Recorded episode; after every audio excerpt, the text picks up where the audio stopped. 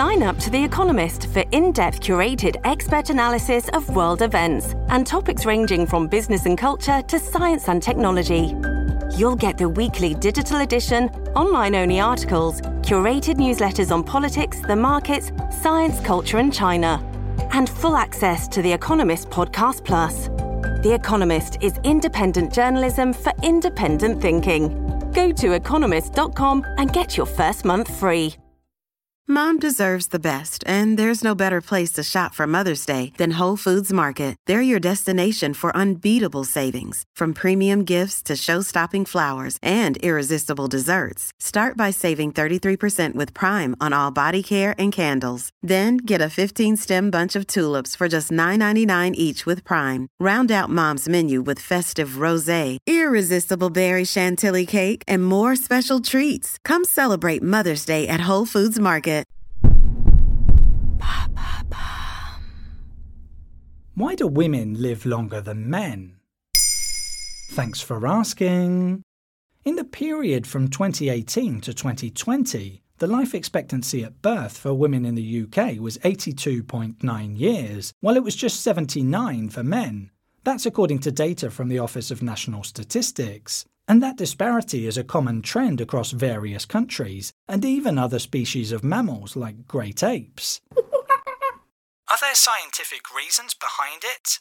There certainly are, and they span both biological and behavioural factors. Dr. Perminder Sachdev is a professor of neuropsychiatry at the University of New South Wales in Australia. Talking to Time.com for an article published on the subject in 2019, he highlighted that men are more likely to take life threatening risks which could lead to them dying in a fight, for example, or a car accident resulting from driving too fast. He said that men are also more likely to have unhealthy habits like smoking or drinking excessively, which can have life shortening consequences in the long term.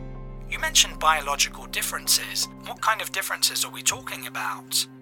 One notable distinction is the hormonal contrast between men and women. Research has shown that the male hormone testosterone is linked with risk taking, which might explain some of the risky behavior we just talked about. Men who produce abundant testosterone may therefore have a reduced life expectancy.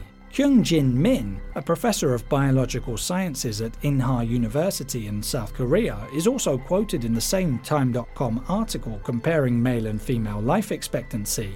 He explained that male sex hormones can also diminish immune function and elevate the risk of cardiovascular diseases. And Min had significant experience in investigating this phenomenon. To delve deeper into the matter, he and his colleagues examined the health records of 81 Korean eunuchs. These were men who had been castrated in childhood and no longer produced significant testosterone. The researchers' findings showed that the eunuchs tended to live 14 to 19 years longer than their non castrated counterparts. A possible explanation is that testosterone impedes the release of certain cells which are crucial for combating diseases.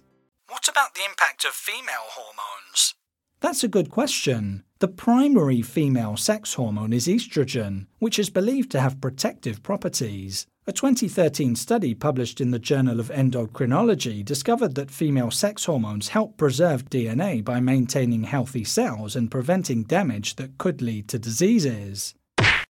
There you have it. Now you know why women live longer than men.